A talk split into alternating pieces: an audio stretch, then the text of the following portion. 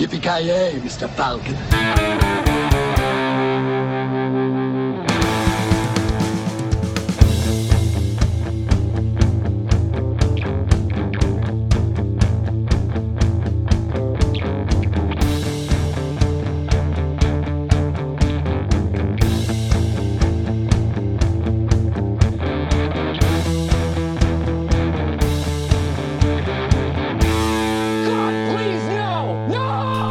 Jajamensan gott folk, hjärtligt välkomna till ännu ett avsnitt av Creative Meltdown Podcast. Ni har mig, Kalle.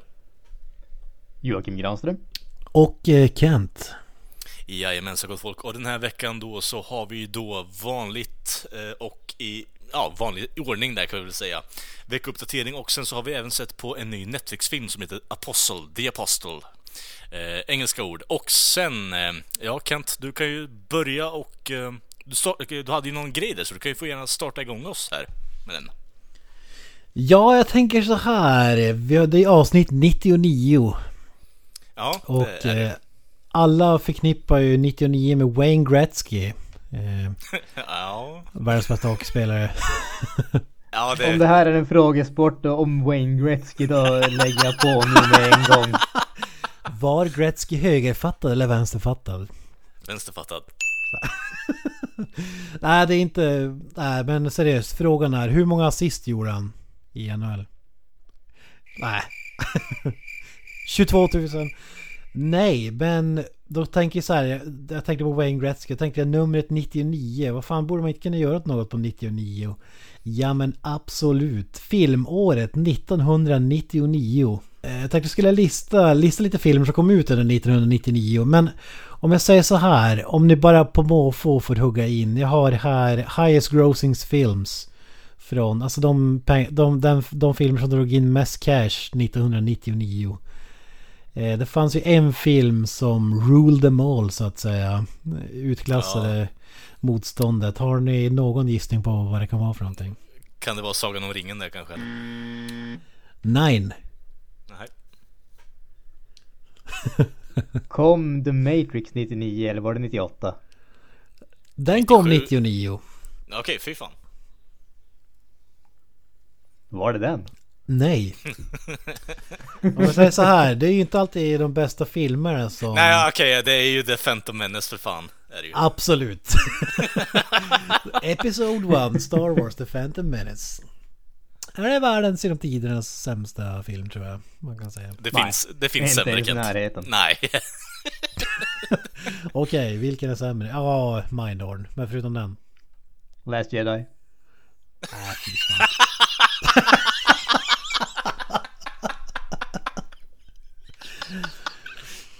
Ja, fy fan. Det, det är inte ens den sämsta Star Wars-filmen. kan vi gå vidare här nu eller? Jag, jag, jag tänker så här, vi går vidare här. Eh, 99, jag tänkte ni ska sätta ett betyg på filmåret 1999. Jag, jag rabblar upp några filmer som kom ut. Sjätte sinnet.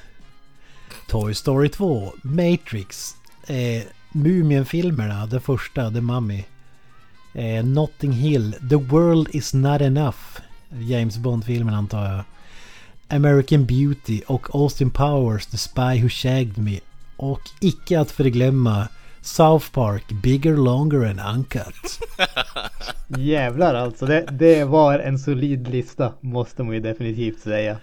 Ja, vi fick ju även Eyes Wide Shut, eh, Stanley Kubricks eh, inte direkt bästa film kanske.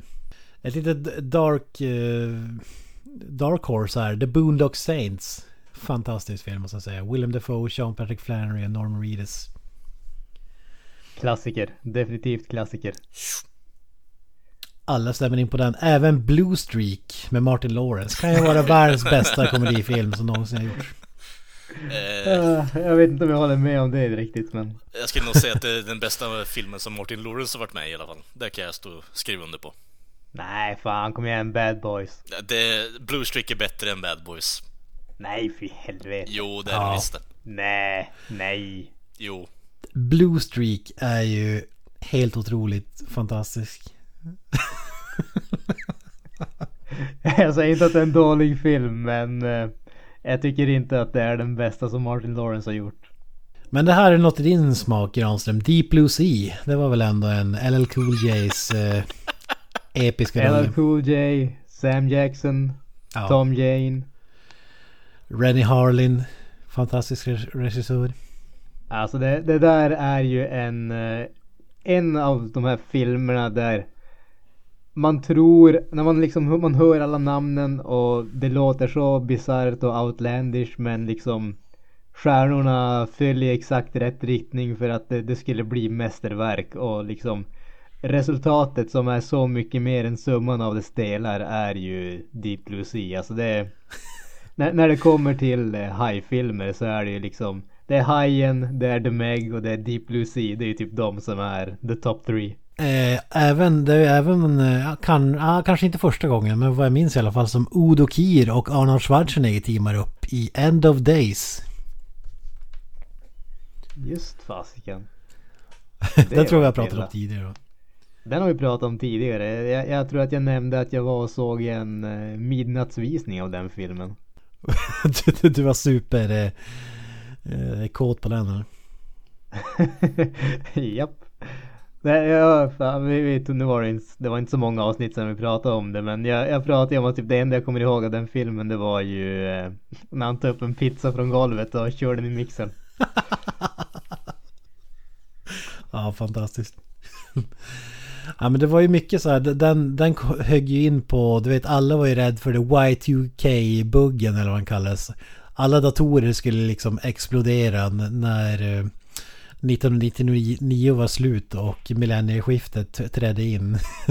det var så här företag och privatpersoner la väl ut millions of dollars på att eh, försöka rädda sina datorer som skulle eh, få någon slags härdsmälta där år 2000. Är det något du minns eller?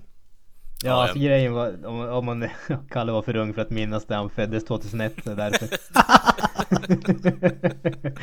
Nej men alltså gre- grejen med, man kommer ju ihåg definitivt, eller jag kommer definitivt ihåg de här uh, Y2K grejerna.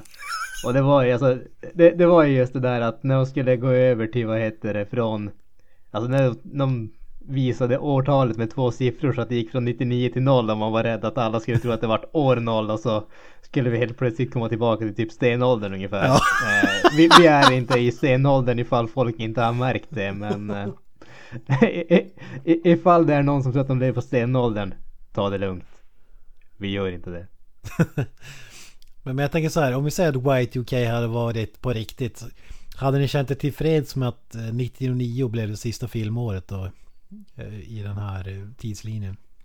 Ja, alltså med tanke, jag måste ändå säga att med tanke på listan som du radade upp tidigare, det var några riktiga jäkla höjdare där så känns det som att alltså det hade varit, hade varit helt okej att gå ut på det alltså. Det tycker jag ändå. Alltså med tanke på hur mycket vi har eh, regresserat tillbaka rent filmmässigt nu så önskar jag nästan att vi hade Alltså gått tillbaka i stenåldern och all, det sista filmen vi såg var typ Matrix eller någonting. Det hade varit helt okej för min del faktiskt. Själv efter att ha sett Episod 1 på bio liksom första veckan så bad man ju till gudarna att Y2K var a real thing. Att man skulle liksom raderas från... Du, du, Kent, Kent. Var ärlig nu, du var precis som alla andra som älskade den filmen första veckan den släpptes. Och sen var det när den släpptes på VHS och alla såg den igen och insåg hur jävla dålig den var. Alltså, alltså om, man, om man ska vara seriös så var det så här när man kom ut så var man liksom Man var som tom. Alltså det var som att någon hade raderat hjärnan med en sån här Man in Black grej Bara blinkat så här för ögonen. För att Man fattade inte vad, vad som Vad man just hade sett alltså. Var det inte Star Wars jag skulle säga Alltså det hade, det var, Jag tror att många hade den där uh, Omtumlande Att, att man klev in i någon sån här uh, parallellt universum liksom där Star Wars suger och inte är mästerligt liksom. Ja men det, vi, vi avslutar det här ni- 99 med att slänga in American Pie. Kommer faktiskt ut också. Det här är en film som ligger Granström varm om hjärtat vet jag. Hey, Finch. What's the capital of Thailand? Bangkok! Dude, hey, I got shotgun. Absolut, absolut. Alltså, när det kommer till eh, de här eh, tonårskomedierna så är ju den väldigt, väldigt högt upp och man var ju alltså som sagt, eller som sagt men jag är ju född eh, 85 och det är du också Kent. Vi var ju i den perfekta åldern när den filmen släpptes. Den var ju gjord för oss. Och det, det är alltså just när det kommer till den typen av komedifilmer så det, den, ta, den prickade ex, exakt rätt. Just dels den film som det är, komedin som det är och liksom de där över eh, hormonstinna tonårspojkarna. Alltså, den, eh, allting klickade med den filmen på ett sätt som väldigt, väldigt få komedier har gjort. Jag menar, när man kollar tillbaka till de här eh, klassiska tonårskomedierna som har kommit tidigare, alltså början på 90-talet och 80-talet och allting sånt. Jag, jag, tror att en stor del av varför de har blivit klassiker och varför de har hyllats så pass länge är ju för att de träffade precis rätt. Alltså på samma sätt som American Pie gjorde för, för dig och mig. De träffade rätt på tidigare generationer. Det är därför de har liksom levt kvar så pass länge. Ja, vi fick ju definiera uttryck som milf och så vidare. Den har ju stort kulturhistoriskt arv den här filmen måste jag säga. Definitivt. Alltså det, det, det, det går inte att eh, komma ifrån att ordet milf har ändrat världen. På gott och ont ska jag säga. Ja. Det är inget gott som inte får något ont med sig men... eh, Vad säger du Kalle? Du var ju två barre när den här filmen kom ut. Vad, vad hade du för upplevelse? Eh, Låt mig, låt mig ärligt talat eh, tillrättavisa det där. Jag var inte ens påtänkt när den här filmen kom enligt er, så, men... Eh, nej, men alltså, jag var, ju, jag var ju sju, så det var inte så aktuellt att se den när den väl kom ut. Men man har ju sett den i efterhand när man var typ, ja det är tre år senare där kanske, men... Jag tyckte ändå den var, det är en underhållande film här, definitivt. Och... Eh, vad fan ska man säga liksom?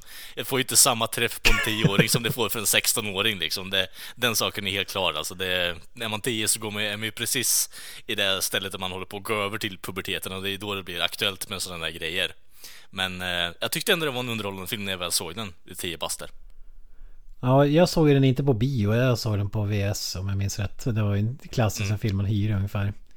Ja, precis. Hade väl inte samma epiphany moment som Granström. Jag tyckte väl inte om filmen först. Jag tyckte väl om den mer eh, något år senare. När, jag tror att det var för att det var så sjukt hypad. Alla älskar den här filmen och då, då var jag så här automatiskt nej. Eh, Edgelord deluxe. ja men precis. Det var, det var verkligen så. Vad det än var liksom. Mm. Eh, penicillin är bra. Nej. Det är värdelöst. ja. Lite, lite, en så alldeles för lång sån period hade jag. Men men, jag ska inte dwell mer om det. Men 1999 var ju ett eh, makalöst filmår. Ja, ja, vi går vidare. Vad, vad har vi glott på i veckan då? Kalle? Ja, jag har ju då gjort eh, två saker, eller jag har gjort flera saker, men jag har kollat och lyssnat på två saker. Eh, den första grejen då är ju att, eh, ja kan man kalla dem, en eh, Led Zeppelin-kopia, jag är nästan helt hundra på att du känner till dem Kent. Eh, Greta Van Fleet, eh, ett amerikanskt band från eh, Michigan, eh, som i stort sett har eh, blivit ja, ska man säga, omfamnad av internet för ja, antingen ett eller två år sedan, jag kommer inte riktigt ihåg. Men de har släppt eh, ett par singlar innan. Och eh, nu i dagarna så släppte de ju nytt album, ett fullalbum då, och den heter ju då Anthem of the Peaceful Army. Och... Eh, ja, jag vet inte riktigt vad jag ska tycka kring det där albumet. Det, det låter som att det är någon som verkligen har lyssnat på Zeppelin i unga år och sen tagit upp en gitarr, mikrofon, trummor och bas och eh, försökt, eh, ja, replikera det. Och eh, stundtals låter det helt okej. Okay. Eh, stundtals så tycker jag de får på det riktigt jävla bra riff. Eh, och annat så faller liksom flatt på ansiktet. Så, och utifrån de recensionerna jag sett på nätet också så är det många som tycker likadant. De, för det, det här bandet har ju då vunnit bästa nya grupp 2017, bland annat när jag kollade upp det. Så jag vet inte riktigt Aldrig vad jag ska tycka. faktiskt. Nej, faktiskt. eh, Det är värt att lyssna på om du tycker om Zeppelin, bara för att se vad de eventuellt skulle kunna göra. För jag ser det mycket potential i grabbarna, men däremot så blir det mer att eh, de försöker gå för mycket åt Zeppelin-hållet, om du förstår vad jag tänker. De försöker inte göra sin egen grej och hitta ett eget sound. Sen så kan det vara att det är första skivan som de släpper nu. De har släppt två EPs innan och eh, ingen av låtarna på EPn är med på nya skivan, så de har släppt helt nytt material nu inför den här skivan. Så, vilket är jävligt intressant och skönt att de faktiskt försöker göra något annat än det de redan har släppt. Men det jag känner är att de behöver ha ett, en egen hook i sitt eget, i, i soundet. För annars så blir det, vi kopierar Zeppelin för mycket om du förstår vad jag tänker. Ja, det är inte bra när det blir liksom coverbandskänslan där, eller vad man ska kalla det. Mm, nej. Men eh, du hade inte hört dem överhuvudtaget Kentas eller? Nej, jag tror inte det. Känner inte igen Nej. namnet i alla fall. Nej, det är lite så här speciellt namn, men eh, jag rekommenderar faktiskt om- man ger den en lyssning. Det, eh, skivan har ändå alltså, guldpunkter i sig, men det är ingenting som jag skulle säga oh shit, det här är revolutionerande, lyssna på nu i stort sett. Utan det, det är okej, det är någonting man kan ha för att fördriva dagen en, en halvtimme, 45 minuter. Och sen så kan man gå vidare med sitt liv. Men om de ska verkligen för jag, jag känner att de har potentialen men eh, det är ingenting som jag riktigt rekommenderar i nuvarande stadie. För de är ganska nya som band ändå egentligen också. De har de börjat spela eh, tillsammans 2012 så det är sex år in i det här projektet. Men det är först förra året som de släppte skivor bland annat. Så det, jag är lite nyfiken på att se vart de tar det här men eh, det är ingen bra start om vi säger så. Och eh, sen då har jag då gått på bio för eh, första gången på skitlänge och eh, blev dit dragen av en polare och han sa ah, men fan vi ser på vi ser på First Man med Ryan Gosling. Och då tänker jag Okej, det här är ju lite i valet och kvalet. Vi har ju pratat om det innan gällande alltså biopics i stort sett. Eh, och att man ska ta allting med en stor jävla nypa salt. Eh, och eh, det, det är jävligt mycket med familjen, hans familj i den här filmen. Däremot så tycker jag att de, de spelar det på ett väldigt bra sätt, men samtidigt så kan Okej, det bli så... ursäkta att jag avbryter för jag, jag har typ Nej. inte hört någonting alls om den här filmen. Va, vem är det en biopic om? Vem handlar det om? det är en biopic om eh, Neil Armstrong för er som inte har koll också, så jag ber om ursäkt för det. Eh, Men förtydligandet att det handlar om Neil Armstrong och eh, hans preparation inför första månlandningen där. Och eh, hur som helst då, det som eh, filmen gör är att den fokuserar väldigt mycket på hans familj och allting runt omkring den här uppskjutningen och eh, lite tragedier och liknande som hänt innan med eh, eh ja, barnadöd och så vidare. Så han blir ju ett, eh, ja, ett vrak i stort sett i den här filmen. Och eh, överlag så tycker jag ändå att eh, om man nu ska ta det med en nypa salt så och se till att det är en, det är en film i slutändan också så Visst, det, det är en underhållande film och den drar jättemycket på hjärtsträngarna men alltså jag tycker ändå den gör det på ett väldigt bra sätt. Den gör det på ett snyggt sätt. Eh, filmen har så här klaustrofobiska stunder eh, just eh, när de kommer in i eh, eh, skyttlarna överhuvudtaget. De skjuts ut i rymden bland annat och eh, gör tester ute i Mahav, eh, alltså Mojaveöknen liknande. Så jag tycker ändå att rent ja, fotografmässigt i slutändan så är den här filmen jättesnyggt filmad. Det är nästan så att man ska gå och se den på, alltså bara på grund av det egentligen. Och eh, jag tycker ändå att eh, Ryan Gosling har ju gjort, eh, tagit upp sig som alltså, skådespelare överlag. Det är ju mycket stoneface egentligen, men jag tycker ändå att han, han har någonting att tillföra i den här filmen också. Så ja, ja, jag tyckte faktiskt om den här filmen. Det, jag var inte så jätteintresserad av den i början, men den, den, eh, den tog sig på slutet där faktiskt. Det blev, eh, det blev faktiskt bra. Ja, som du säger det med biopics, det är alltid så här, äh, eftersom att de vet exakt hur det slutar så är det inte så spännande. Då ligger ju allting i the execution så att säga av filmen, hur den är. Jo, Ja. det måste ju vara riktigt on point för att det ska vara värd att säga, men skulle säga att den är det. Jag skulle säga att eh, man leker väldigt mycket med karaktären Neil Armstrong. Jag har inte så jättemycket koll på hur han är som person överlag, men han blir ju på något sätt en eh, uh, wunderkind i det här. Uh, att han är intelligent, han tar sig ur kniper. Uh, men samtidigt så blir han det här emotionell lösa assholen om du förstår hur jag tänker. Så man blir ju inte riktigt bara oh shit nu gick det bra för Neil i slutändan. Men det får man ju i slutet också att man, okej men jag, jag förstår ändå varför han har blivit på det här sättet. Men eh, återigen, ta det där med en nypa- salt. Men jag tycker ändå att executionen som du pratar om gör dem faktiskt väldigt bra. Väldigt, väldigt bra. Det, återigen, den drar jättemycket på hjärtsträngarna men jag tycker inte de fokuserar allt för mycket på just den här familjen som de drar in. De drar väldigt mycket kopplingar till det men fokuset ligger ju på Neil i slutändan och folket runt omkring honom. Men han är ju i fokus som sagt. Så. Mm.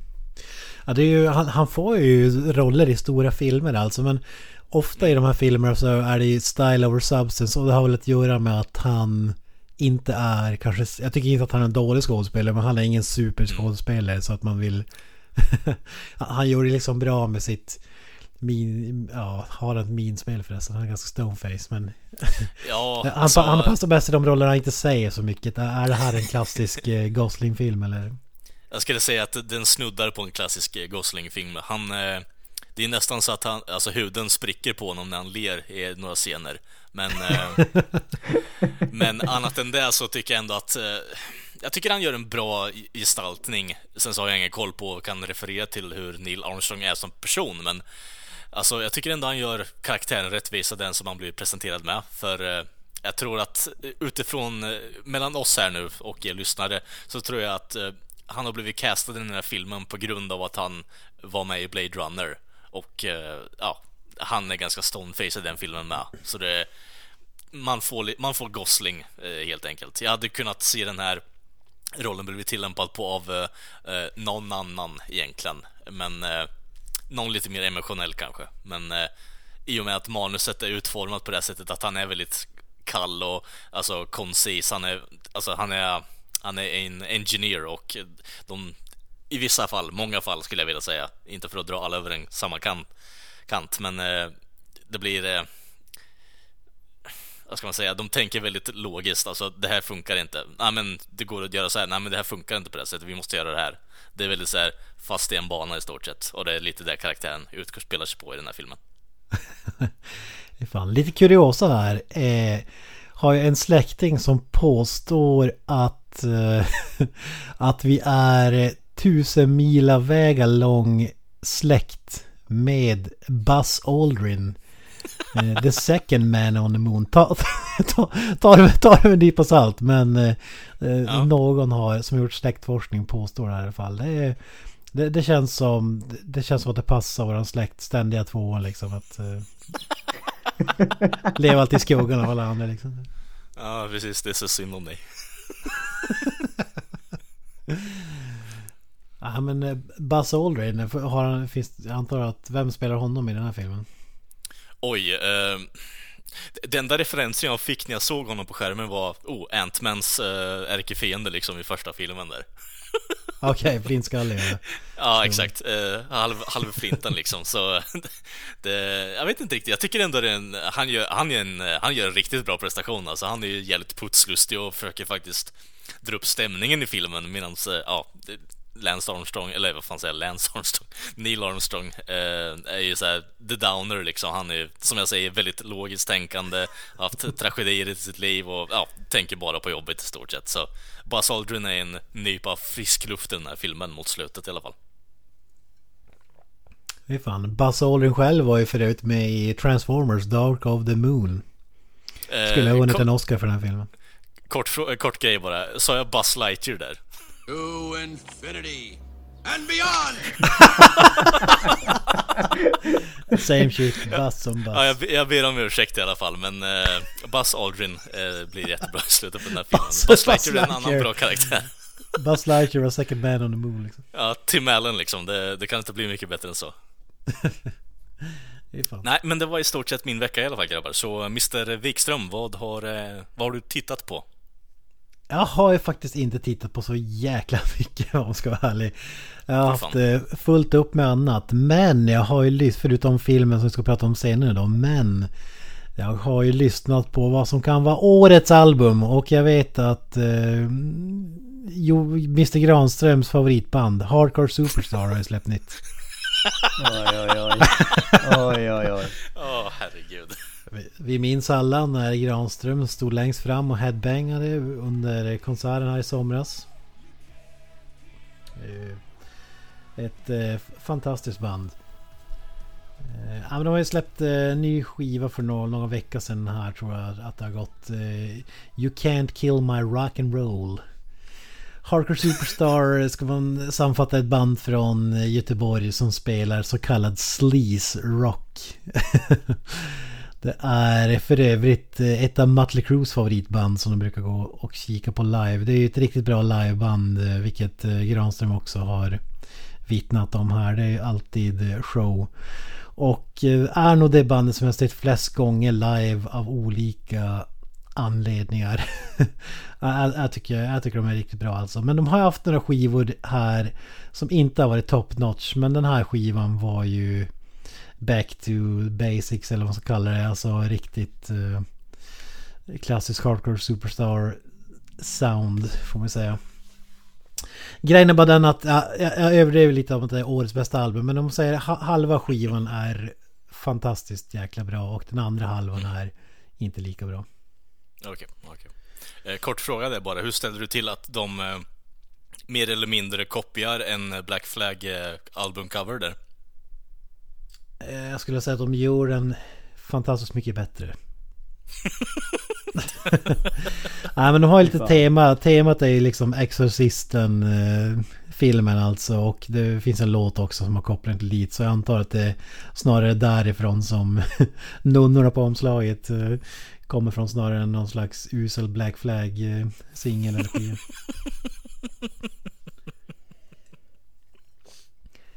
Bästa låtarna då, eh, det är ju The Others är ju min favorit och eh, Electric Rider och You Can't Kill My Rock'n'Roll titelspåret. Riktigt bra. Strax där bakom är det ADHD och My Sanctuary. Resten är väl, den andra halvan av skivan är svagare. De gillar att experimentera lite och köra lite, spela musik som inte låter exakt som de kör och det är inget för mig. Jag vill höra exakt samma, samma sound. Alla Motorhead style på alla band jag lyssnar på. Så ja, det är väl min recension. Jag skulle säga att den ändå får en 8 av 10 för att första halvan är så sjukt eh, sjukt stark och jag känner nu när jag spelar in podden här, alltså vad fan håller jag på med? Jag skulle kunna lyssna på den skivan istället så det, är väl, det är väl ett bra betyg. Granström, du har också lyssnat på den här. Skulle aldrig eh, ens komma på tanke att lyssna på det här. Ja, det är ju ett fantastiskt band. Du vet inte vad du går miste om alltså. Uh. Nej, jag gör väl inte Men jag misstänker att uh, du kommer att uh, tvinga mig att lyssna på det här när jag ändå kommer upp och ska spela in avsnitt 100. Så att jag misstänker att jag har inget val. Absolut. Jag mår måligt, dåligt redan liksom. Ear rape incoming. 24-7 av Heavenly Music. Ja. Ja, vi börjar väl tagga upp inför avsnitt 100 här. Jag försöker spara lite på krutet och inte se så mycket. Att man blir... att man har liksom eh, sinnena vässas. Och jag vässar dem med Hardcore Superstar senaste platta. Alltså jag vet inte, av någon anledning känns det som att eh, ska man göra någonting till Hardcore Superstar det är ju att liksom ta en överdos på heroin. Eh, fun fact, eh, sångaren har aldrig eh, testat drugs. Det har jag svårt att tro på faktiskt. Ja, jag tror jag. Ja, det, jag, jag, jag köper det faktiskt. Jag, alltså, jag, jag, vill påstå att ingen kan göra sådär dålig musik utan att ha varit hög åtminstone en gång. ja, men han springer ju mil flera gånger i veckan så jag vet inte, ja i och för sig. Keith Richards du, och så vidare. Det finns uh, Ozzy Osbourne. Alltså eh, när det kommer till historia man har hört om Yankees som inte får sin fix som kan gå jävligt långt. Så jag skulle gott kunna tro att uh, man kan springa en mil några gånger i veckan för att få en fix. langaren, langaren bor två mil därifrån liksom måste ta löpet. Precis. Vem vet, vem vet. Men Granström, vad har du sett i veckan? Alltså jag har ju varit, till skillnad från dig Kent, så har jag ju varit eh, ovanligt flitig här. Jag har ju sett på flera filmer. Eh, däribland en av de filmerna som eh, jag nämnde i avsnittet som vi spelade in tidigare i våras som eh, när vi listade upp de filmer som vi var mest sugna på under året. Och en av de som jag nämnde då var ju Ilang, The Wolf Brigade, alltså den sydkoreanska live action remaken av eh, animen Jinro, The Wolf Brigade. Det blev mycket ord där Just det. Extremt efterlängtad film som jag aldrig hört talas om. alltså jag, jag har ju haft eh, ögonen på den här filmen sen jag egentligen fick höra att den skulle släppas. Jag har ju varit extremt, dels för att jag älskar animen. Den är otroligt bra och den är ju baserad på en manga av Mamoru Oshii som regisserade första Ghost in the Shell-filmen. Han regisserade inte animen eh, Jinro men den är baserad på hans manga.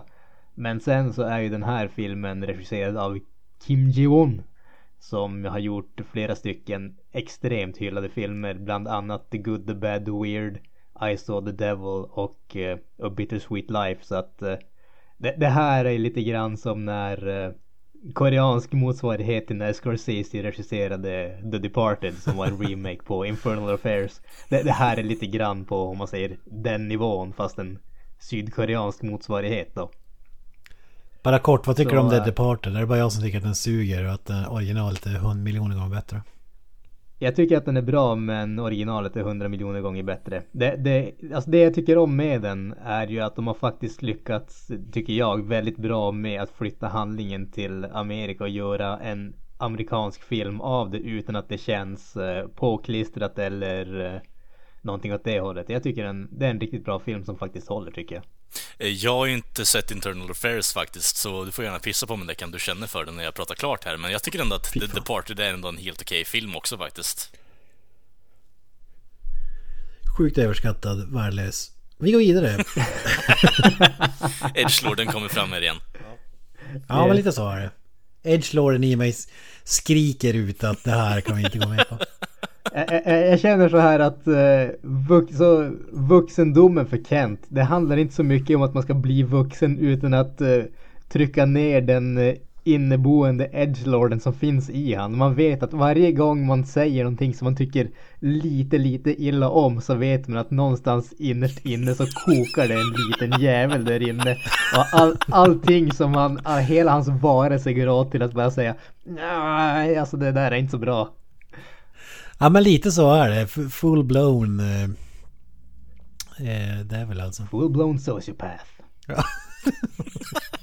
Fan, det är nästan som att bli rädd nu inför avsnitt eh, 100 när vi alla kommer att samlas på ett ställe. Kommer det att sluta med ett jävligt bra avsnitt men det kommer att sluta med eh, massmord. Man vet inte säkert. Jag känner att... Undisclosed location. Precis. Du kommer att spela in avsnitt 100 och sen avsnitt 101 kommer bara vara skriken när vi blir mördade. Ja, The Departed att- suger! Nej, den är skitbra! Käften! Och bara blod som harklas i Kalles avsnitt. Ja, bra. Då vet jag att jag kommer liksom packa med i alla fall så att jag kan försvara mig när jag kommer upp åtminstone. Kökskniv. ja, packa ner skeden också. Fan. Ja, jag ska göra det. Ta med en skid till dig med. Grillgaffeln. Absolut. Tången Ah, kommer ja, också. ska, ska vi återvända till den här filmen som ingen har hört talas om? eh? Visst ja, just det. Jag höll på att prata om en film också. Eh, nej men eh, det är ju sån här en eh, nära framtidsdystopi där eh, Nord och eh, Sydkorea håller på att bli en eh, enad nation igen och eh, någonting som möter väldigt mycket motstånd både från politikerna och från eh, befolkningen och de, st- de största motståndarna till det här är en terrororganisation som kallas sekten och det är en sån här grupp som inte egentligen skyr några som helst medel för att eh, nå sitt mål vilket då är att se till att de inte blir en, en enda nation igen. Och eh, för att motverka den här eh, organisationen så har man skapat en specialenhet som mer eller mindre har befogenhet att göra vad som än är nödvändigt för att stoppa dem. Eh, och under ett av uppdragen så är det en eh, ja, huvudkaraktären som heter Lim. Han vad heter det får en ung flicka i siktkorset eller vad man ska kalla det. Och eh, istället för att ge upp så detonerar hon en bomb och spränger sig själv. Och efter det så blir han, han börjar tappa greppet. Alltså han mentalt liksom börjar göra en liten slide into eh, crazy town om man säger så. Och eh, hans eh, mentala tillstånd gör att han blir ett byte i ett spel där liksom alla försöker utnyttja han till deras egen vinning. Alla sidor försöker utnyttja han till att göra det de vill att han ska göra ungefär. Eh, så att ja, jag tycker ändå att det är en liksom, det är en solid handling. Det, det, det som är grejen här och det är väl kanske lite grann. Den här filmen blev ju typ en gigantisk flopp i Korea. Och jag vet inte om det är för att det är liksom sådana här politiska bitar som man inte riktigt förstår som utbölning om man säger så. Alltså man har ju inte historien och man har inte för, riktigt förståelsen. Vi vet att Nordkorea är dåligt men mycket mer än så kan jag inte påstå att jag vet. Och det, vet inte, det kanske är därför jag inte reagerar på samma sätt. För jag tycker att det här är en riktigt, riktigt bra film. Eh, jag tycker som sagt handlingen tycker jag är riktigt bra. Det är överlag väldigt bra skådesprestation, skådespelarprestationer. Den är väldigt snygg så många av de här äh, asiatiska filmerna, speciellt när det kommer till actionfilmer och filmer som lutar lite mer åt science fiction hållet har ju en förmåga att se väldigt äh, ja, lite billig och lite B ut om man säger så. Och jag tycker att den här filmen lyckas riktigt, riktigt bra. De har tydligen haft en kostymdesigner som har äh, som är från Hollywood och arbetat bland annat på eh, Eh, Marvel-filmerna vad jag förstått och sådär. Alltså att de har, har folk som har gjort det riktigt bra och den är alltså den är väldigt imponerande. Det känns in, när man ser på den tänker man inte på att det är en eh, en eh, koreansk film på det sättet utan man tänker att det här är vilken liksom vilken Hollywood storbudget Hollywoodfilm som helst och sen tänker man på att den är gjord för under 20 miljoner i i Asien så det, det är lite mindblowing tycker jag. Eh, sen så vad heter det? Det är alltså någonting som jag upplevde väldigt mycket och någonting som jag tänkt på lite mer kanske på senare tid är just att eh, när det kommer till ljudmixningen när det kommer till filmer. Alltså den här filmen har en grymt bra ljudmixning. Det är liksom väldigt mycket effekter som far eh, runt i rummet så att säga som far fram och tillbaka. Och bakhögtalarna, mina har inte använts så här mycket på jäkligt länge. Så att har du liksom, har du en hemmabio med, eh, med bra surroundljud så rekommenderar jag att se den här filmen bara för det. För det är verkligen en, en upplevelse. Det, det är, när, när det kommer till ljudmixningen så är den här alltså, tredimensionell på ett sätt som väldigt, väldigt få filmer har varit på väldigt länge. Så att, eh, äh, jag tycker den är, det är en riktigt, riktigt bra film. Den håller både handlingsmässigt, skådespelarmässigt och visuellt och eh, ljudmässigt. Den är riktigt bra. Jag måste säga att med tanke på hur mycket, med tanke på det, vad ska man säga, mottagandet som den hade fått hade jag förväntat mig. Jag hade, jag hoppades väldigt mycket när jag hörde om den. Sen sänktes förväntningarna väldigt mycket och när jag väl såg den så hoppade de upp rejält för jag tycker att det är riktigt, riktigt bra från början till slut. Eh, så att varmt, varmt rekommenderad. Sen har jag faktiskt sett en till film eh, som jag nämnde för er tidigare också.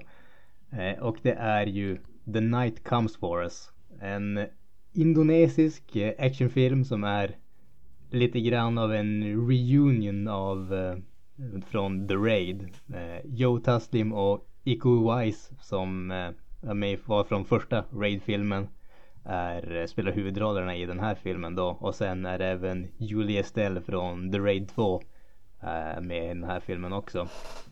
Och eh, den har ju hyllats som, man måste säga, en värdig efterföljare till The Raid på grund av dess eh, häftiga actionscener och jag måste säga att Holy shit alltså.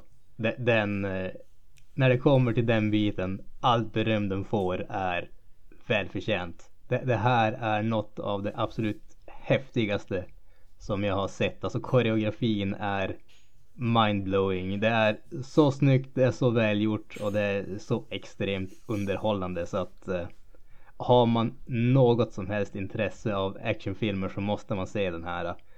Sen så när det kommer till handlingen och sådär, alltså det den är väldigt enkel. Det, är väldigt mycket John Wick av den. Alltså handlingen är en ursäkt för att skapa konflikt och få folk att slå, slåss och eh, strida mot varandra i diverse, på diverse häftiga sätt om man säger så. Det är liksom det är en snubbe, Ito, som har arbetat eh, för triaden, de kinesiska triaderna som är en av deras främsta hantlangare och... Eh, Hans hamsterdörr. Sen, typ. Nej, nej, inte riktigt. Men han vägrar döda en eh, liten flicka och istället flyr han med henne och så börjar han jagas av eh, triaden och han tar, han flyr hem, tar kont upp kontakten med det gamla gänget som han eh, lämnade för att börja jobba med, jobba åt triaden och eh, tillsammans så måste de då helt enkelt ta sig ur ta sig ur levande om man säger så. Det, det är som sagt likt John Wick, det är inte någon djup handling eller någonting åt det hållet och det är definitivt inte där de har lagt krutet utan de har lagt krutet på, på action och koreografi och det är där filmen glänser. Alltså handlingen visst, den är okej. Okay. Det är ingenting man har sett tidigare. Det är inga fantastiska skådespelarprestationer, men jag kan inte direkt säga att skådespelarna har fått speciellt mycket att arbeta med heller.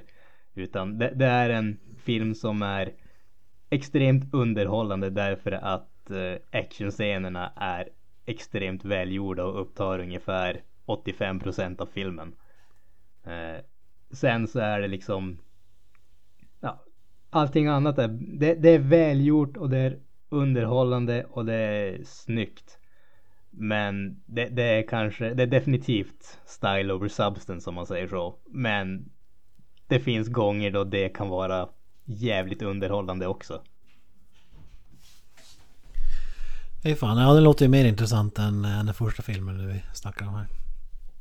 Alltså det, det är ju definitivt två stycken helt, eh, helt olika typer av film. Definitivt. Det, det, är ju The Night Comes For Us, det, det är en actionfilm från början till slut. Den vet exakt vad den vill göra och den gör det och det som den inte det, det som den inte är speciellt bra på eller det som inte försöker göra det gör de knappt. Uh, The Wolf Brigade det, det är ju den försöker ju vara mer än eh, det, det, är action, det är thriller, det är politiskt drama och liksom allting. De, den är betydligt mer spretig sett till vad den försöker vara. Eh, på både gott och ont. Det, det, är en Den är en bättre film men underhållningsvärdet i The Night Comes For Us är ju av en he ett helt annat slag om man säger så. Det, det, går som inte att jämföra dem på riktigt samma sätt. Mm. Det som man också måste säga bara lite grann när det kommer till uh, den här senaste filmen är ju att och jag vet inte om det är för att jag hade sett uh, den andra filmen bara en liten stund innan. Men ljudet var lite lite svagt tyckte jag. Det, det var uh, det kändes lite tamt. Jag hade önskat att det var lite mer uh, bone crunching uh, ljud om man säger så. Det hade gärna fått vara lite mer pumpande musik och sådär. Och sen var det faktiskt, alltså det var några tillfällen där jag upplevde det som att eh, det kändes som att vissa ljudeffekter inte var där. Alltså de hade typ man, man såg grejer på vad heter det på mm, eh, på bild där det kändes som att det skulle vara ljudeffekter och det var typ ingenting. Så jag vet inte om det är att de har tabbat sig eller om det var bara något kreativt med det. Men det kändes som att ljudet var inte riktigt i, i nivå med den visuella biten. Men man kan inte få allting alla gånger i alla fall. ja, för fan. Eh, var det ett lagligt eh, sätt du såg den på eller? Ja, den finns på Netflix. Jesus, ja då var det skumt. Båda två filmerna finns på Netflix kanske jag skulle ha inlett med men uh, ja. Som sagt, båda två filmerna är väl värda att se. Uh, och har man något som helst intresse av uh, actionfilmer tror jag att man kommer att bli väldigt underhållen av båda två. Mm, mm, mm. Ja, vi går vidare till poddens recensionsdel. Kalle, take it away. Jajamensan gott folk, den här filmen som vi har sett då heter då Apostel och den finns då på Netflix. Um, gjord 2018. Den handlar ju då om, uh, vad kan man säga, det handlar om en uh, ung dam som har blivit bortrövad från sin familj uh, till en ö där de då utövar lite okristliga eh, grejer. de är då en kult och de tillämpar då tro till hon, får vi inledningsvis veta. Ehm, och ja, hennes bror då, Thomas Richardson, tar sig då dit till ön och ska försöka frita henne. Och eh, störtar på den här kulten och eh, hijinks ensues, så att säga. Det, det, det, alltså ursäkta, ursäkta att jag avbryter men jag tyckte att det var en...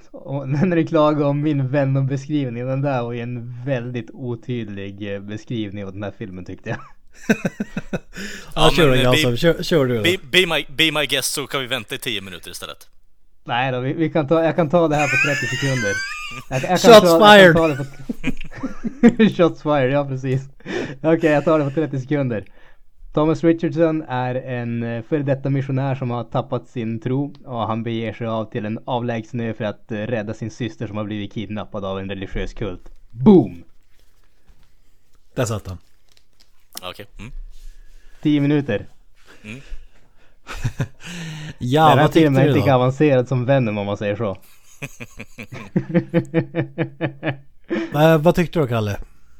Eh, Jag tyckte faktiskt det var en jävligt underhållande film. Eh, Jag gick in med att, ja men fan det är jävla paranormalt skit, något sånt. Men eh, ärligt talat, jag kom faktiskt ut från den här filmen riktigt jävla underhållen, måste jag säga. Vad tyckte ni då grabbar? Ja, själv så såg jag den här filmen under tiden som jag skur ihop en IKEA-möbel så jag kan väl inte ge något eh, superbra betyg men eh, eh, nej, jag var glad att jag inte eh, avsatte tid för att se den här för det kändes som en en Netflix-film i mängden där, alltså det måste ju vara samma ljussättare, samma klippare, samma garderob för att alla filmer ser typ likadana ut på, på rent visuellt, det är tv-seriekvalitet. Men äh, jag, eh, den klickade inte för mig. Det var mycket prat som inte ledde någon vart och det spårade väl ur typ i slutet där. Det var inte direkt så Guillermo del Toro touch över grejerna utan det var väldigt... Äh, jag tycker att den här regissören borde gå tillbaka och regissera The Raid 5, 6, 7 och 8 istället. Hårda ord alltså. Hårda ord. Ja, Alltså, jag- disclaimer skulle säga att jag har väl egentligen inte sett den alltså 100% så. Så jag kan väl inte uttala men av det jag såg så var det, var det inget som liksom eh, kändes som något för mig måste jag säga. Jag blev grym, jag vill nästan stämma Granström för falsk, falsk marknadsföring för att jag visste ingenting om den här filmen och du sa att det var regissören från The Raid som hade gjort en film på Netflix. Så tänkte jag Jesus Christ, här har vi ju årets actionfilm i in the making alltså. Men när Kalle berättade att det var en skräckfilm så ja, då sjönk alla förväntningar och med all rätt. Alltså jag, jag, vill ju bara påstå att jag sa ju att det var en eh, skräckfilm om en religiös kult så jag vet inte vad som var den falska marknadsföringen i vad jag sa men okej. Jag kanske inte hörde just de delarna. Jag, jag, jag fokuserar mer på The Raid. Det var väl då min hjärna kickade igång. Ja, ja, ja, så kan det ju vara ibland. Eh, äh, men om jag ska kanske fortsätta lite grann då. Jag tyckte faktiskt, jag lutar ju mer åt Kalles håll. Jag tyckte faktiskt att det var en, eh, en riktigt bra film. Det är inget mästerverk men jag tycker att eh, Alltså grejen här, även om det är klassat som en skräckfilm. Jag skulle egentligen inte säga att det är en skräckfilm utan den lutar definitivt mer åt, eh, åt dramahållet. Den har ju dessutom vissa, om man säger lite övernaturliga inslag men den håller dem ganska eh, håller dem tillbaka ganska mycket utan det är ju först och främst eh, karaktärsbitarna som är filmens eh, styrka och det som den fokuserar mest på. Eh, och jag tycker faktiskt att det finns några riktigt, riktigt bra skådespelarinsatser. Bland annat eh, Michael Sheen som man har sett dyka upp lite grann här och där. Han spelar eh, kultens ledare i den här filmen.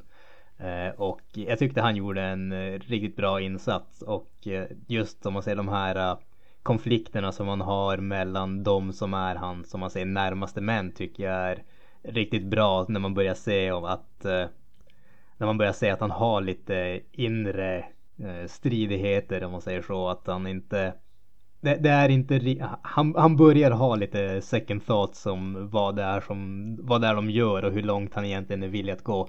Eh, jag tyckte att det var riktigt, riktigt bra gjort. Det som jag tyckte var den svagaste biten nästan tyckte jag faktiskt var eh, Dan Stevens som är eh, huvudrollsinnehavaren Thomas Richardson. Jag tycker inte han är dålig men det känns lite grann som att de andra personerna, de andra skådespelarna, de är karaktärerna och han spelar en karaktär kändes det lite grann som. Eh, han kändes inte riktigt, jag vet inte, ärlig på samma sätt. Men eh, jag tycker ändå han är helt okej. Det, det är som, alltså lite grann som du säger Kent.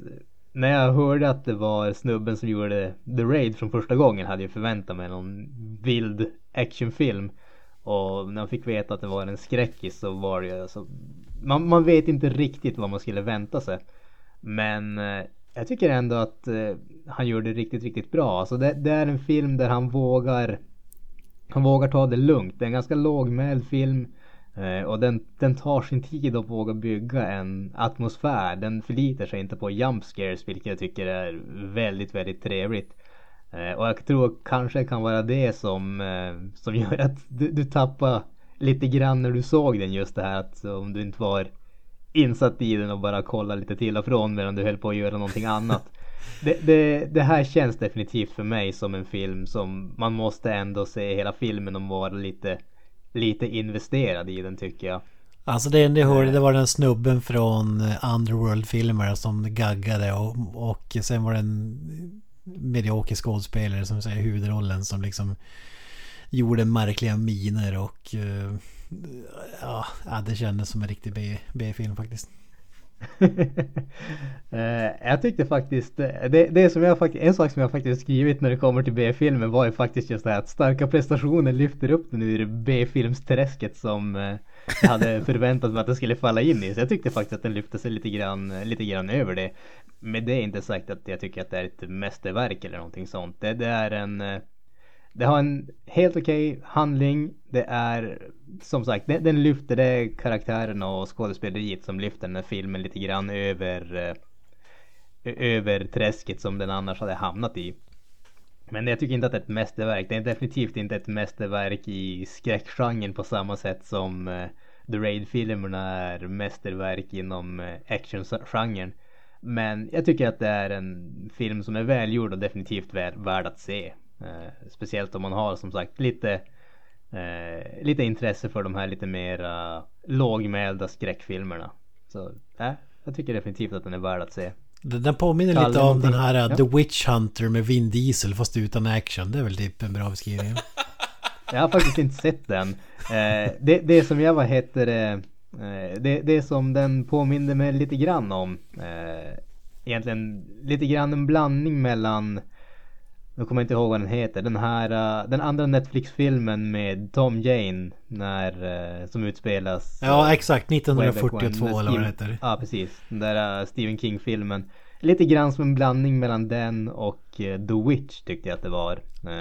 ja jag tyckte mycket, det, det, det är det jag menar. Det känns som att det är samma person som ljussätter filmen som filmar den som skapar alla har, de har en gemensam garderob alla de här Netflix-filmer. För att de två filmerna känns jäkligt lika varandra och den var ju usel. Jag, jag, jag, ska inte, jag ska inte pissa på den här för jag har egentligen inte sett den. Jag har bara sett den som bakgrundsbrus. men jag fick den känslan alltså när jag såg eh, själva filmen. Jag menar, jag tror inte att, det, att du är helt eh, alltså off the mark där egentligen med tanke på att det är de, alltså Netflix som har producerat dem och de är serieproducenter egentligen, så jag vet inte riktigt. Filmer kanske inte är deras grej i slutändan. Jag, jag, jag håller inte riktigt med där. Alltså givetvis säger det deras grej, men jag tycker att uh, det, det, handlar ju mer om vad man gör med, eh, med förutsättningarna snarare än någonting annat tycker jag. Jag menar det, det, jag tycker ändå att det här är välgjort. Visst, det, det ser... Eh, det, det skiljer sig inte från kanske någonting annat när det kommer till hur det ser ut med filmer som utspelas i början på 1900-talet. Visst, det, det, det köper jag. Men å andra sidan så vet jag inte hur mycket variation man kan ha där heller. Om det är som sagt utspelas i början på 1900-talet i en religiös eh, kult. Det, det kommer att se ut på ett visst sätt känns det som. Mm. Men det, det, det är mest förvånad över de här filmerna. För att om vi säger, om det är, vissa filmer är, har ju Netflix börjat köpt upp. Men nu vet jag inte vilken det här, typ det här är. Men de filmer där de är med från scratch liksom och producerar och från dag ett. Alltså där, regissören måste ju ha drömläge. Alltså det kan ju inte komma någon studio som är inne och petar och säger typ ja men du måste klippa bort 45 minuter av filmen för att vi har gjort en marknadsundersökning som visar att det här tycker inte femåriga snorungar om utan ta bort det här och det här och vi måste ha in den här komedibiten. Alltså inga sådana grejer. Det måste vi vara... Alltså vi borde egentligen få fantastiska filmer eller så är det bara att man överskattar det här med att regissören får göra vad den vill liksom. Alla kanske inte har den kapaciteten. Jag vet inte om ni har funderat något kring det. Alltså, alltså ja, men det, det, finns ju definitivt eh, vad heter det, alltså det, nu vet jag inte exakt hur det är men det, det finns något ordspråk som är någonting i liknelse med att eh, bra böcker skrivs i redigeringen eller någonting åt det hållet. Eh, och så kan det ju mycket väl vara eh, när det kommer till film. Alltså just det här att total frihet betyder inte alltid att det blir bättre. Det betyder bara att du kan ja, göra mer. Och det, det, är lite grann det. Ibland kanske det är till en films styrka eller till en regissörs styrka att ha vissa begränsningar sett till vad de kan göra eller vad de får göra. För det betyder att då måste de tänka runt problemet. De måste tänka outside the box för att använda uttrycket för att lösa problemet. Och det kanske är där, där man får briljans. Just när de måste tänka utanför, utanför boxen och hitta nya sätt att lösa problemet på. Man behöver nej-sägare helt enkelt. Ibland kanske det är så. Fan. Eftersom att jag inte sett så mycket så tänker jag inte säga så mycket mer, mer om filmen eftersom att det bara blir pajas. Men Kalle, vad säger du? Några avslutande ord här innan vi sätter betyg? Alltså, för min del så känner jag ändå att eh, det som den vinner på alltså, i slutändan är just eh, det emotionella skådespeleriet från eh, merparten av alla involverade i alla fall. Jag är med på att huvudskådespelaren är jävligt deadpan och eh, kan vara till och från jävligt så här, B, eh, alltså B-nivå på det egentligen om ni förstår vad jag tänker. Det är väldigt så här, mycket överspel och bara uh, håller på och typ sulkar och har sig och ja, jag vet inte riktigt. Det, det, det, blir lite för mycket. Jag, jag tycker ändå det passar till vad han spelar i slutändan, men det är inte han som skiner utan det är ju kultledarna egentligen och de runt omkring i själva samhället som, de, som man kan kalla det egentligen, som faktiskt drar upp den här filmen. Ehm, sen så tänker jag ändå mer att eh, Ja, jag vet inte riktigt. Det, det är ju en... Jag är, jag är med på spåret att det är inte riktigt en skräckfilm. Det är, som du säger Granström, drama. Men jag vill ändå få till att det är någon form av något annat än det. Jag, det är inte skräck som jag skulle vilja stämpla det, men jag är nästan inte heller helt hundra på med på drama egentligen heller. Det, det känns som att det är någon form av annan typ av genre som jag inte riktigt kan sätta för tillfället. Jag, tycker eh, den här filmen påminner ju väldigt mycket om eh, alltså just den här eh, asiatiska skräckvågen som kom där i början av 2000-talet där det inte var mm. det var inte de där jumpscaresen utan det, det var ju, det handlar väldigt mycket om att bygga den här tryckande atmosfären och de ja. filmerna gjorde ju det extremt väl.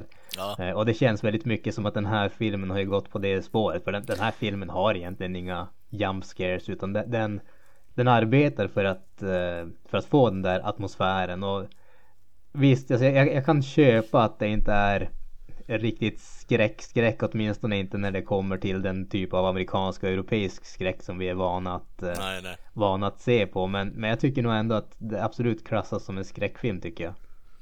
Ja, jag, jag vet inte, jag lutar mer, ju mer jag tänker efter på alla jävla eh, våldsamma ja, grejer som händer i filmen överlag så skulle jag ändå, alltså på något sätt ligger den och snuddar för min del eh, kring Grindhouse-hållet egentligen. Det är 1900-tals Grindhouse i slutändan. Eh, sen så kan jag vara ute och cykla, men det är det jag får kopplat till mig, alltså när jag ser på den här filmen i slutändan. Sen så visst, det, så kan man argumentera för olika definitioner kring skräck, men det, det här är ingen skräckfilm för min del. Det är väldigt mycket som är hemskt i den här filmen. Det är många som drar, alltså rent känslomässigt på alltså att man hatar människorna överlag, men det, det är en kultfilm. Jag förväntar mig det här av en kult egentligen, att det händer hemska grejer. Det är ingenting som jag finner skräck i direkt, utan det är mer bara avsmak, alltså hat direkt. Alltså det, Ja men ärligt talat alltså, det finns vissa karaktärer i den här filmen som jag... Det är inte ofta jag gör det, men de, de gjorde en riktigt bra grej och fick mig att hata vissa karaktärer alltså. Det, och det tyder bara på att de har gjort det bra med manus och bra skådespelare, så det är kudos egentligen. Slu, slut, slutet av filmen, vissa delar av filmen kändes mer som så här lite fantasyaktigt kanske, mer en skräck. Alltså, fast ja. med blod. Alltså om du är med och Ja, jag förstår. Det blev så här en crossover med uh, Silent Hill där i slutändan. ja, ja, vad sätter ni för betyg på den här Pile of Garbage då? Jag slänger in en klockren 5 av 10 med reservationen för att... Ja, inte riktigt Höja eller sänka. Ja. du har egentligen inte sett filmen. Kalle? Eh, ja, men jag efter att jag hade kollat på den nu så kände jag spontant att den, den är en solid 8, men efter det snacket så... Jag vet inte riktigt. Det är lite som drar ner den gällande det där med... Eh, Med just det där övernaturliga och liknande. Det är lite så här halvt kajko i slutändan. Det hade varit bättre om det hade varit någon form av hallucination eh, från kulten själv och att det hade inte riktigt... Alltså det, det beror på just kulten och inte att det är någon övernaturlig varelse. Hade jag känt att det varit bättre än filmen. Det är ändå en 7,5 skulle jag vilja säga i slutändan. Det är, en, ja, det är en underhållande film, det är väldigt bra skådespelare. De, eh, de gör mycket med materialet. Sen så kan man ifrågasätta jävligt mycket kring, eh, ja, ehm, hur det är som Kent säger med, eh, jag vet inte riktigt. Det, jag tycker det passar ändå, men det, originaliteten, det är 1900-talsfilm, vad fan ska man göra som Granström säger också, men det är en 7,5 för min del. Whatever. Jag ligger ju än en gång närmare Kalle än Kent här. Jag tycker kanske inte riktigt att det är en eh, lika bra film som Kalle tycker. Men eh, jag tycker att det är som sagt, det är väldigt välgjort. Det, det är ingenting som eh, sticker ut rent handlingsmässigt eller utseendemässigt. Men jag tycker just som sagt skådespelarprestationerna tycker jag är riktigt, riktigt bra med bortse, bortseende från just huvudkaraktären som jag tycker sänker det faktiskt lite grann. Sen tyckte jag också att Eh, Gareth Evans har, eh, han kan inte låta fingrarna vara i styr riktigt alla gånger. Det fanns några delar där han låter kameran fara fram och tillbaka väldigt mycket vilket ser väldigt häftigt ut i actionfilmer men när det är folk som står stilla och liksom inte gör så jättemycket blir det mest bara distraherande tycker jag. Eh, så att det, det var några grejer där jag tyckte att det var jag förstår inte riktigt varför det var där annat än att se häftigt ut men just, just den här typen av film tycker jag inte riktigt att det funkar. Men jag kastar ändå in den på en eh, 7 av 10 tycker jag. Det, det är välgjort och det är värt att se men det är definitivt eh, skådespelarprestationerna som lyfter den över, över andra B-filmer tycker jag. Det är inte någonting annat. Jajamensan gott folk, då har ni återigen då lyssnat på ännu ett avsnitt av Creative Meltdown Podcast. Ni hittar oss på sociala medier som Facebook, Twitter, Instagram och YouTube. Vi finns även på Spotify för er on the go. Och eh, vi har ju då som sagt vår egen hemsida, creativemeltdownpod.wordpress.com. Där eh, lägger vi upp lite käcka recensioner och eh, andra fräna exklusiva grejer. Bland annat Kalle har inte sett, ligger uppe ännu om eh, Scanners bland annat, om ni inte har, miss- om ni har missat den. Eh, men, ja, avsnitt 100 grabbar. Eh, tankar, idéer?